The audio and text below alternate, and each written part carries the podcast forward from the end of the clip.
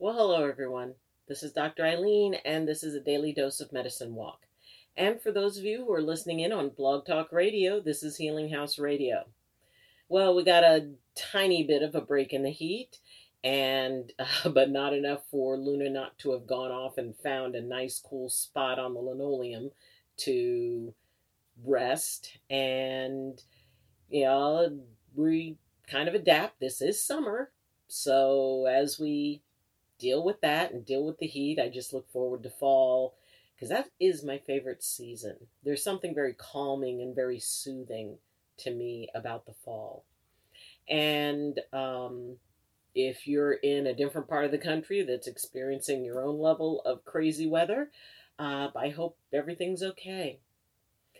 So, we are still in the process of some very extreme and intense times. And something that struck me that I think needed to be discussed. And the idea is, and it's a part of that not so friendly side of being empathic. And it deals with what happens when empaths get angry. Now, um, it is important to note that even a controlled empath still needs to keep track of that, still needs to self manage, especially when they become emotional. Now, it's sort of like which came first, the chicken or the egg, because when an empath is around a lot of intense emotions, it activates not only do they resonate with that intense emotion, which in this case we're going to talk about anger, but it resonates particularly with the you know, with the anger that that empath carries innately. I mean, we all carry sad, you know, feelings and sadness and happiness and all of that. And what happens is when that energy comes in, let's say if you're feeling happy and you know, your you know, your environment produces or whatever it is in your environment where you're picking up and resonating with happiness, it will intensify the happiness that you already feel because it creates a harmonic. So, what we're talking about is what happens when a harmonic of anger happens and it sort of creates this cycle that becomes self perpetuating. It's like empath feeling some anger, anger comes in you know the anger that comes in starts feel, feeding the empath's anger and the empath's anger increases the capacity to resonate with anger. So the more anger there is out there the more this starts to snowball. Now um, when an empath goes into a place especially you know if they haven't quite worked out the management yet if they're unable to separate oh, okay, I'm angry, but this is what's making me more angry. So I need to deal with this out here as opposed to what's going on inside of me. Once an empath kind of reaches critical mass of an emotion, especially anger, well, then it starts to project. We, you know, we transmit. And an empath can actually send an entire room into an absolute rage if they don't monitor themselves. And it's important to note it's it's it's sort of a matter of responsibility and it isn't. I mean, we are not responsible for the emotions of the people around us. We are responsible with what we do with it. And this is a process. This, you know, is something that grows. So when an empath realizes that they are ramping up, that's when they need to intervene. That's when they need to make a choice to say, okay, I need to get out of this situation now because I can feel the energy ramping up inside of me. And that's when it's a good idea to walk away, to not have the discussion, to leave the environment, to be able to just take a hold of it and say, you know what, I need to take this somewhere else for a while. And to be able to cool down, cool off, and say, you know, okay, you know, I've got this, it's now back to a manageable level where I've studied it, I've looked at it, because see, that's part of it, is that we need to study and look at what it is that we're feeling, separate what doesn't belong to us, and then say, okay, what do I want to do with that? What do I want to, how do I want to manage this energy? Do I just want to walk away from it? Do I want to see if I can help transform it? You know, because we can transform energy, we can transmute stuff, and we'll definitely be talking about that. Um, but when an empath is caught up in that cycle and it snowballs out of control, they begin to transmit, they begin to aggravate. The other issue with, you know, quite literally pissing off an empath to the to that point is that they will target someone, the person who is aggravating them. And an empath can target very well in that they can pick up what can be said to make that person, you know, the most vulnerable. We can pick up on those areas within a person's psyche where they are especially sensitive. Um, maybe it's their level of of success, and I mean, I I will not deny that I have had that experience before I realized what I was and before I realized that there was a way that I could manage it. But if I got very, very upset at someone, I could figure out, I could feel within them, and I would actually probe within them to look for their weakness. And once I found their weakness, I would say something about that. I would strike at their most insecure points because we can perceive where someone is the most insecure. Even if they're not talking about a topic, we can instinctively know that because we've created a resonance with them. And, you know, this is not something that, I mean, I'm, I'm definitely not proud of it. By learning to do that, it was actually a part of my learning that I could actually help people through that doorway.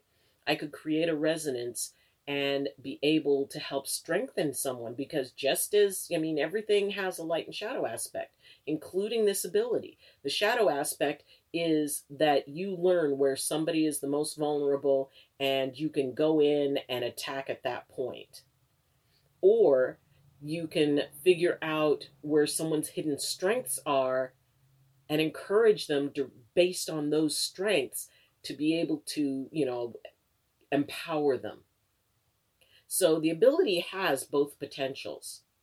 But when we talk about an empath who is just in that anger place that goes beyond, okay, you know, you cannot be talked down, um, that's when we have to take responsibility for ourselves. That's when we have to be able to say, oh, okay, um, I'm not in a good place. And while this person may have pissed me off they don't deserve this. They don't deserve, I don't have the right to wreck somebody like this.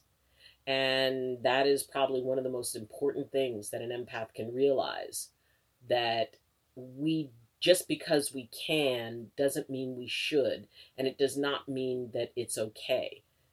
I don't care what the person did. To be, to go after somebody on that level, on a you know an energetic level, just because you know how to do it, it doesn't justify it. So we as empaths need to be aware of that. We need to be aware because as I said when I when I did it when I was much much younger, first off, I didn't even know I was empathic. And second, I really didn't understand. It was almost a reflex and there are aspects of empathy that are reflex and it's a matter of going okay i i need to stay in choice which is why it is so important for empaths to really grasp what it is that they can do how they can affect the world around them and to be able to take responsibility for it. We're not responsible for what someone else does. We're not responsible for what somebody else says. We are responsible for what we do with that energy once we've got it. So, by learning to be able to recognize that ramping up. And it does feel like a ramping up. And those of you who have experienced this know exactly what I'm talking about. And those of you who haven't, um, picture it's almost like when you're coming up a, a roller coaster and there's that big long climb and you know and as you're getting close to the top you feel that that tension and that excitement and it starts to grow as you get closer and closer and closer. And then you crest the top and it's wham! And then it just runs away. It's no longer under the control of of anything but gravity just about. And it creates its own inertia once you've reached that point where you've crossed the top of that peak and you're just sailing down, it's very difficult to pull that back. So it's on that incline when, you know, you're going, okay, this is building up, this is building up, to go, all right, time out, time out. I need to walk away from this. I need to say, okay, I'm I'm I'm heading into a very bad place and I need to do something. I need to intervene with myself. If you are friends with an empath or if you know an empath and you know, you can almost tell when somebody is ramping up, they get very quiet. And you notice that their attention is very much fixated on someone. And if it's in an argument, all of a sudden they're not arguing anymore. That usually means, and you know, and if you know somebody who suddenly does that and then the next thing you know bam they come out with an insult or a comment that just crushes that other person. So if you see somebody if you know a friend is empathic or family member is empathic and you see them building up yeah you know you can you know shake their shoulder step in front of them say hey you know let's go take a walk. Hey let's go let's get out of here you know, let's go get get a drink of water. Let's do something. Because it is, you know, having been been through it many times in my younger life, I know that and there is there's almost something that feels good. There's something that feels powerful about it. And that also relates to that shadow side of empathy and that, you know, control. So, I mean, everybody has bad days and everybody has bad moments. And everybody said at some point says something that will irritate someone else. The important thing is that we are aware and, and cognizant of the fact that we can shift it before it reaches that place where things are said that cannot be taken back. Before a a momentary irritation becomes a big thing that is very difficult to to be able to move beyond and that can damage relationships. So keep it in mind you know there's a lot of anger out there. There's a lot of frustration. There's a lot of this desire to just to lash out. And we have been getting marinated in it there's there's almost no escaping it. If we recognize that and if we get into an argument and you know things start to escalate, keep in mind not all of what you're feeling belongs to you. And oh, by the way, not all of what is irritating you is that person's responsibility. Yes, they may have said something, they may have done something, but when it gets mixed up with everything else, if they need to be corrected, there are ways to do it. It's like, you know what? Hey, that is not okay. I am not going to deal with that. And you can keep it in that place of consciousness where it doesn't get personal, where it doesn't become, you know what? I want to really break you. I want to damage you. I want you to feel as bad as you're making me feel or as bad as you're making this other person feel. We don't have the right to do that. We're not, you know, we don't judge.